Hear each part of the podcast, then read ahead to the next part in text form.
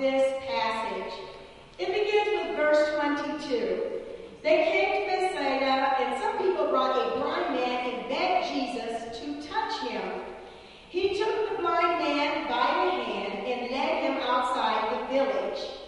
When he